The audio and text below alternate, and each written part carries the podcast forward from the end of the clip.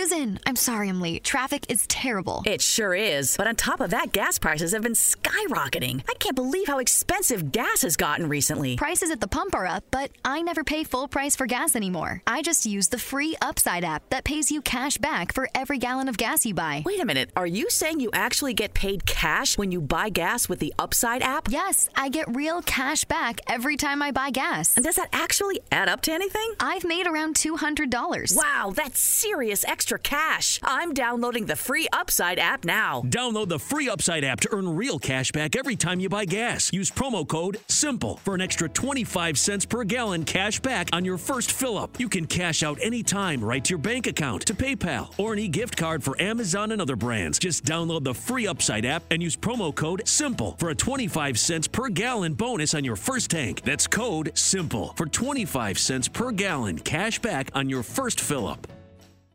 And now, an update on what some analysts and reporters are calling the Great Resignation and the upside of it all. As many as 44% of workers are leaving their 9 to 5s behind and looking for life hacks to make up the difference in income as they pursue other jobs. And as that number grows, so have downloads of an app called Upside. It's a free app for cash back on gas, groceries, and at restaurants. Can an app like Upside really make a difference? You bet. With Upside, users can earn an average of $96 a year and it works at all the big gas brands like Shell, BP, Valero, Phillips 66, Circle K, etc., and at favorite local grocers and restaurants. Everyone's got to drive and eat, right? If you want to get in on this life hack, we have a promo code for you. Head to the App Store or Google Play and download Upside. Enter code HACK to get 25 cents per gallon or more cash back on your first fill up. You can cash out anytime right to your bank account to PayPal or an e gift card for Amazon and other brands. Just download the free Upside app and use code HACK.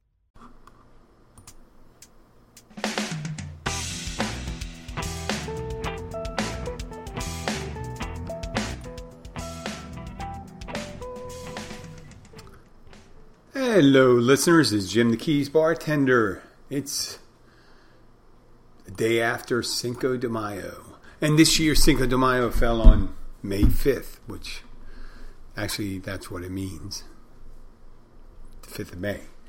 And uh, in the restaurant business, it runs a distant second in volume, at least in the United States. And, you know, mainly a lot of other places because it's really a non existent holiday.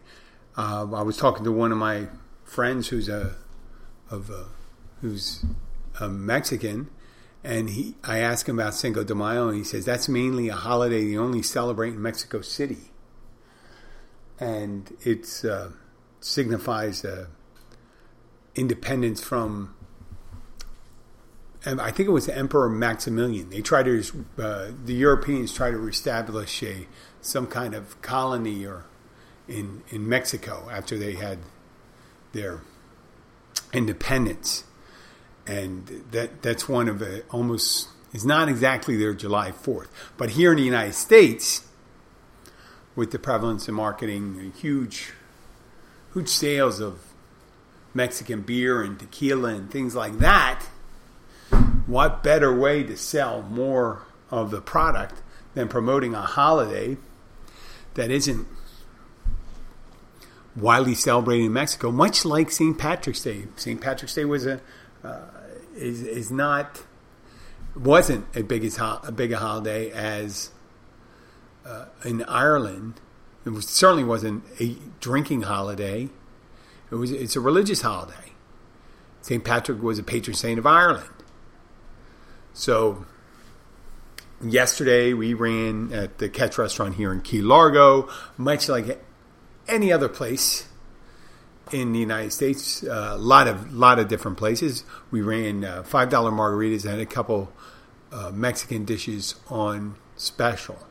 So we had some people going in and uh, coming in and ordered five dollar margaritas. But I mean, they don't seem they don't seem that offended. You know, cultural appropriation of uh, this Mexican holidays, minor Mexican holidays, probably bigger ones they could do. Which, you know, just an observation. I I I really don't think. I guess with uh, they're making a drinking holiday. It's it's a drinking holiday, much like uh, St. Patrick's Day, you know, Fourth of July, celebrating America's independence. You'd think it was about all about parades and fireworks.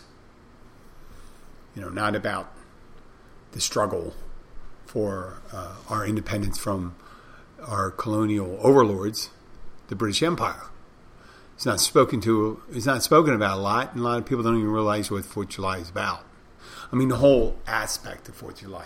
But I'm not going to go in length of a, over holidays today. I wanted to talk about things that I guess it's just currently people just think things are crazy now. We're experiencing a lot of different things in in here in the United States and around the world.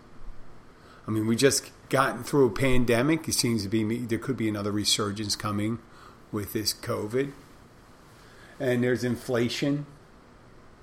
There's political division uh, with the leaked. Uh, there leaked reports coming out of Supreme Court that they're going to overturn Roe versus Wade. So there's going to be a, lot of interesting things going, going going on there, and and war in Ukraine, all around the world. War's been going on, and people, you just think you could get if if you watch the news, you can get really kind of down in your dumps, and then you have all your personal items that you have issues with. For me, when you're younger and you're healthy and your prospects are good and things are going well, at least where you, where you are living, let's say, you may not think about these things. And then when things pile on, pile on. You got some health issues. You got relative your your relatives are getting older. Your parents are getting older. People getting older, elderly, sickly. Uh, ec- you know, you can have economic hardship. You can have um, mental hardships, and it causes you to think, "Wow, life is super difficult. Has it ever been more difficult than this?" And most assuredly, it has. It has. I mean, go back 20,000 years before the establishments of uh, city, when we were just hunter gatherers. Uh, humans were hunter gatherers. They were gathering small bands, and they lived in all sorts of different places. I can imagine it was a daily struggle just to survive. I mean, you had to go find food. You had to look out for protection from predators. You had to look out for protection from other roving bands of hunter gatherers. So it was a it was probably a daily struggle for people every day. Unless they were lucky, you know, but there was no uh, agriculture at that time, um, raising of herds and things like that.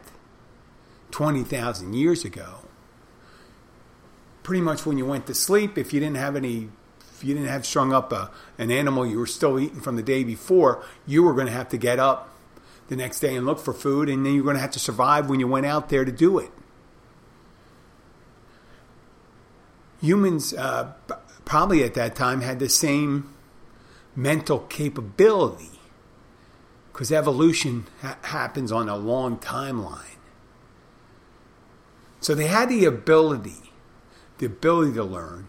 And if you took someone from that long ago, a lot of scientists would say they would, if you brought them up, a child, a baby, and you were able to raise them, let's say they were a, a baby that was born 20,000 years ago, and you were able to, eh, some way, import it, export it actually to the 21st century and raise it using modern nutritional, educational, uh, and all the comforts that we have, that child would develop along similar lines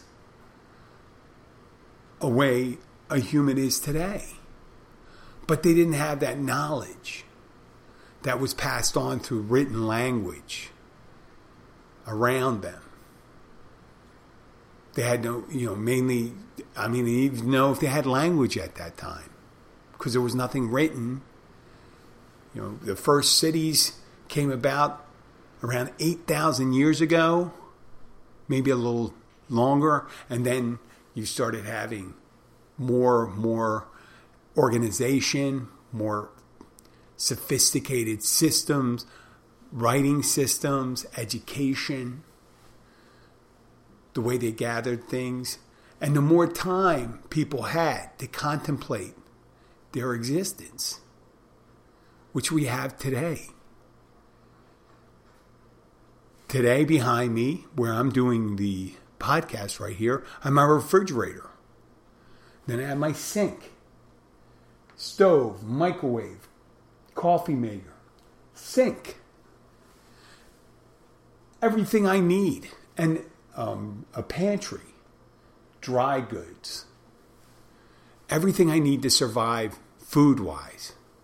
And then I got a roof over my head. It's protected. Windows, lock on the door. I can see some some predator approaching. If a saber-toothed tiger were to approach, I would be able to see it. Fortunately, there's no saber-toothed tigers, but with windows, I could keep it outside unless it decides to come through the window. But I'm getting out of the point of what I'm talking about, meaning I can make a meal, eat within 15 minutes. And then personal hygiene, that probably wasn't a thing back then, but I have my clothes, I have the place I'm going to see. It's all secure. I can get it uninterrupted if I could sleep all night without having, without having to get up and urinate in the middle of the night. Because then again, probably 20,000 years ago, most of the people lived, they were lucky to live past 30 all the you know the illnesses and things that could get you at that time predators illness uh, some kind of tetanus anything.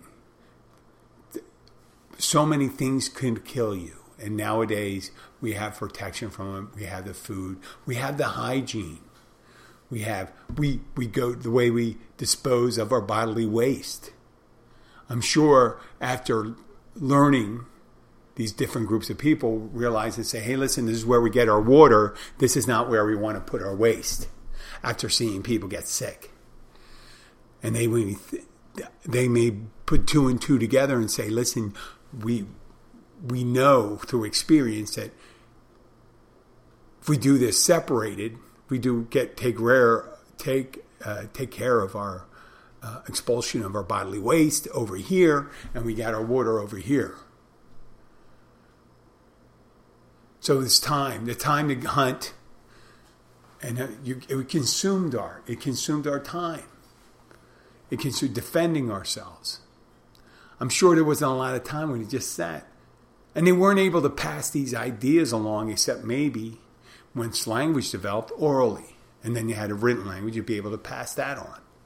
But once we reach these bench, benchmarks in human development, we had spare time to contemplate our place in the world, our existence, about the things that happen around us. It would be really hard for you to imagine what people thought of death back then. We know through archaeology how they did their you know, handled their their uh, their dead companions, what they did with them when they started burying them, preparing for what they thought could have been afterlife. And that's when they started contemplating, well, what happens afterwards? What is my place in this world? So here we are, not that far removed from being these people that were driven by urges and needs to eat. I mean, to hunt, to eat, to protect. And when they develop the ability to do it, to build fires, clothing to keep them warm, shelters to protect them, organizing different entities to protect them against other threatening groups getting bigger, bigger from starting from you know little bands of uh, groups, family bands to go into tribal groups to go in, uh, or clans to tribal groups to uh, cities, states, nations. And as we get more and more complicated, passing on more information, reducing the amount of time we need to do things to survive. Where a middle class person needs 40 hours a week, if they're lucky, to, to work and take care of them, um, take care of themselves. We have streamlined our shopping, the way we gather our food, the way we prepare our food. Less and less time, and even with entertainment. And we're passing along information even more and more. And that information could be adding to that anxiety and that uncertainty. But what is certain is that this has always been this way. That people had precarious resist, uh, existence. That when we contemplate, we're still contemplating our place in the world or the universe. We're still wondering what's going to happen after we die. We still have rituals on how we prepare people that have passed, the ones near us. Even people that don't believe in an afterlife have rituals, they have remembrances memorial services, funerals, whatever you want to call them.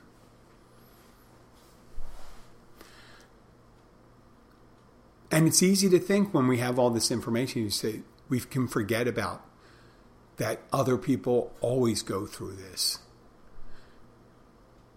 And when you're younger, when you're young, you're developing, you don't have that memory that memory of a lot of things occurring. You don't remember a lot of death. You don't remember a lot of heartache.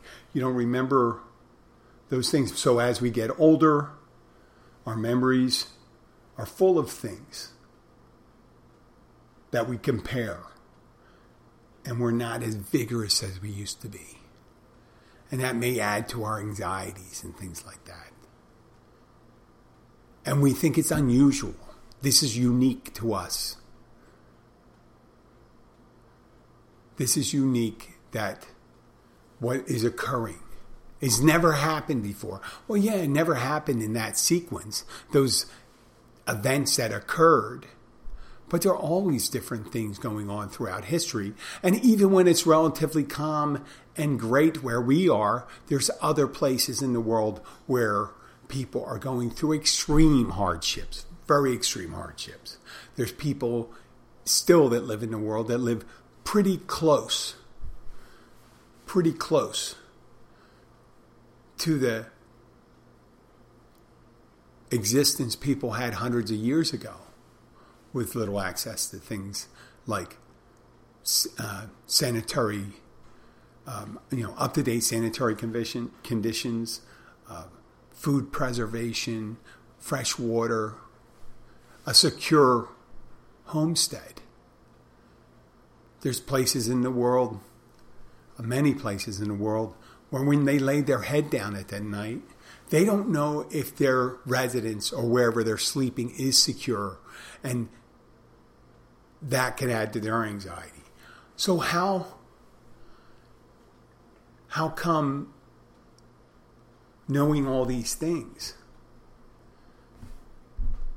do we still get anxious when we know that we have it so good.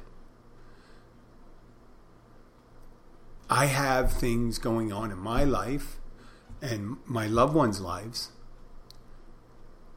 that cause me concern. Makes me not sleep well at night. And then I think about it's not a unique thing. And it's hard to divorce yourself from the ability to say, hey, there's so many people that have it much worse than me. There's so many people that have it much worse than me.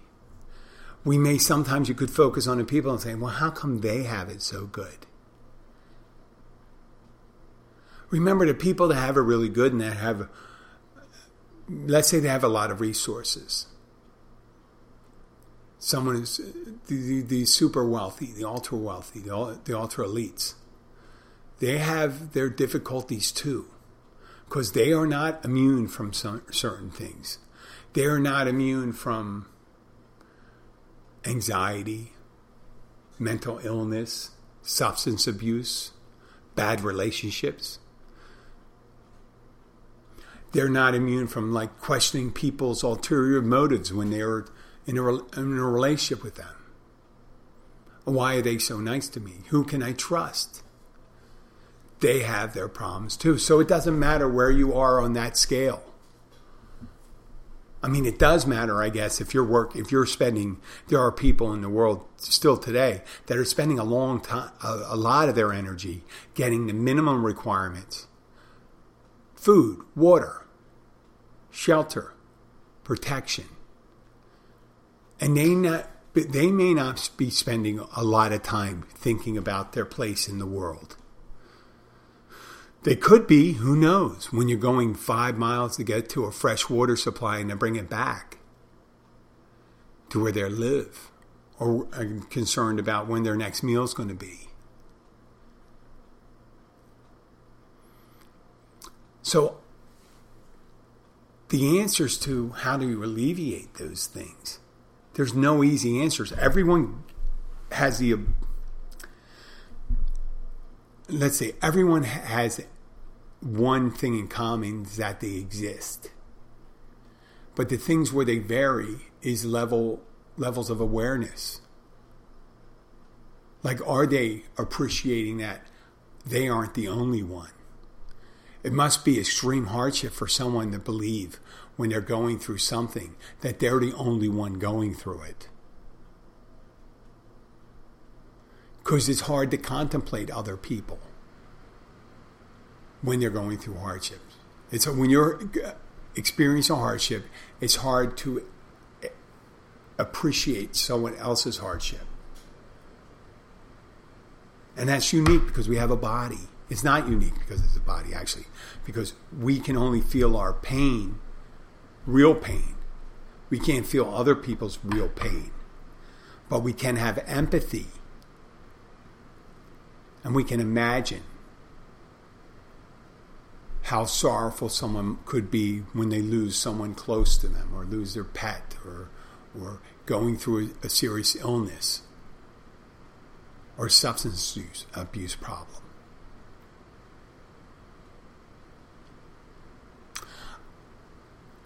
I don't have an answer today for those people to say you alleviate, but I know you can because I've done it.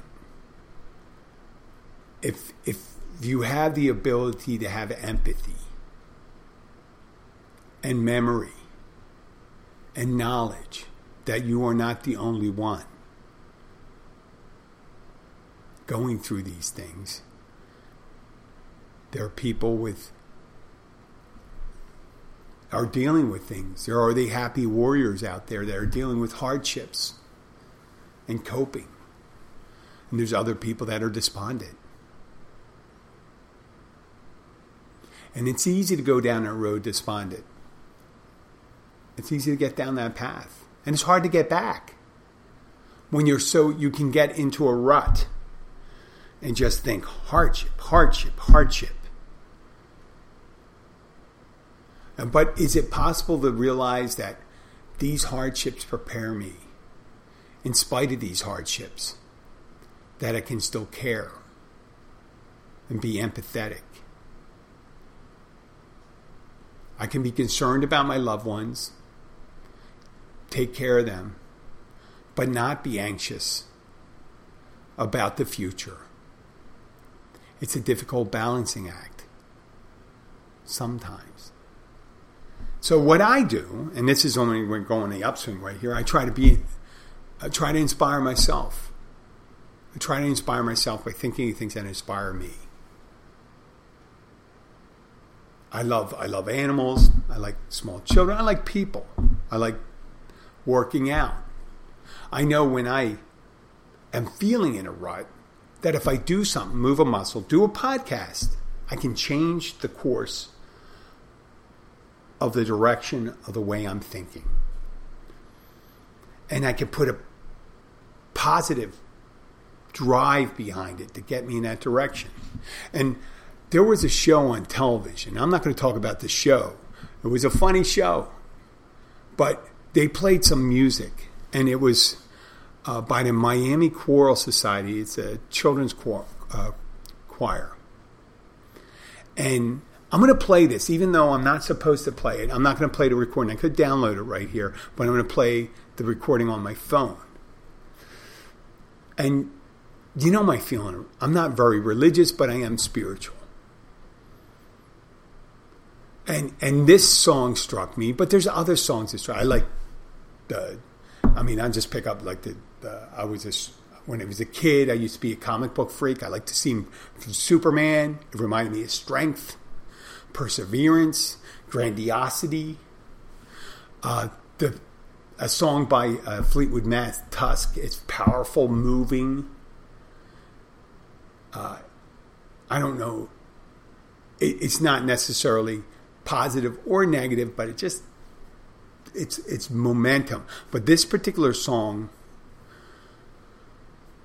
reminded me of getting through hardships. It's called "The Storm Is Passing Over," and imagine it was an old, um, you know, church song from someplace. So listen to this. This is the, uh, the children's choir. I'm playing off my phone because I don't know if I put it in there. I can always you know, delete it or something like that. I don't know. Let me let's see what you think. Here.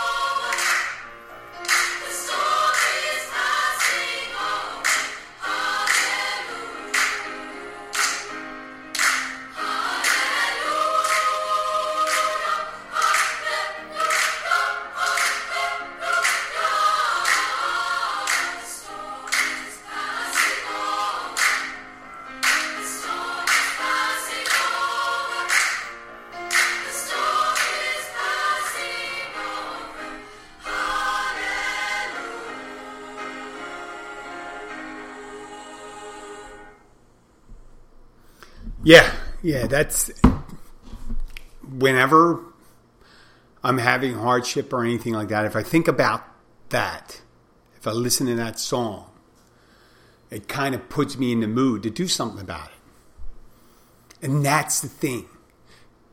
Breaking that drive that you're going down when you're going down the you, you know just you're derailing that depressed train or getting switching lines you're going saying i'm not going to do this anymore. I'm going to it's over. This is over. I'm ready to do this. So it's easy to think that whatever we're going through and the hardships we're going through are unique and personal but everyone's going through their own hardships. Some are more difficult than others, but you're experiencing them yourselves and yourself. And it's it's not something necessarily something you have to do. It's difficult, but just because something's difficult doesn't mean you can't do anything about it. And that's what I have for you today. I'd like to thank you. And there's one other song. What was that? Uh, Aaron Copland's theme for the um, fanfare for the common man. I played it one time. It was at, um, I think that would, uh, it was it was written towards the end of World War II, and it's kind of like the anthem of the end of World War II. So that's always a good one too to listen to. I'd like to thank you for listening. I hope you're uh, doing well. I know we're not always about mental health and stuff like that, but this is me as a keys uh, as a keys bartender. Sometimes I run into people at work. I for some reason I see people and sometimes they're having a hard time. And I, oh, that's my wife. I will talk to you later.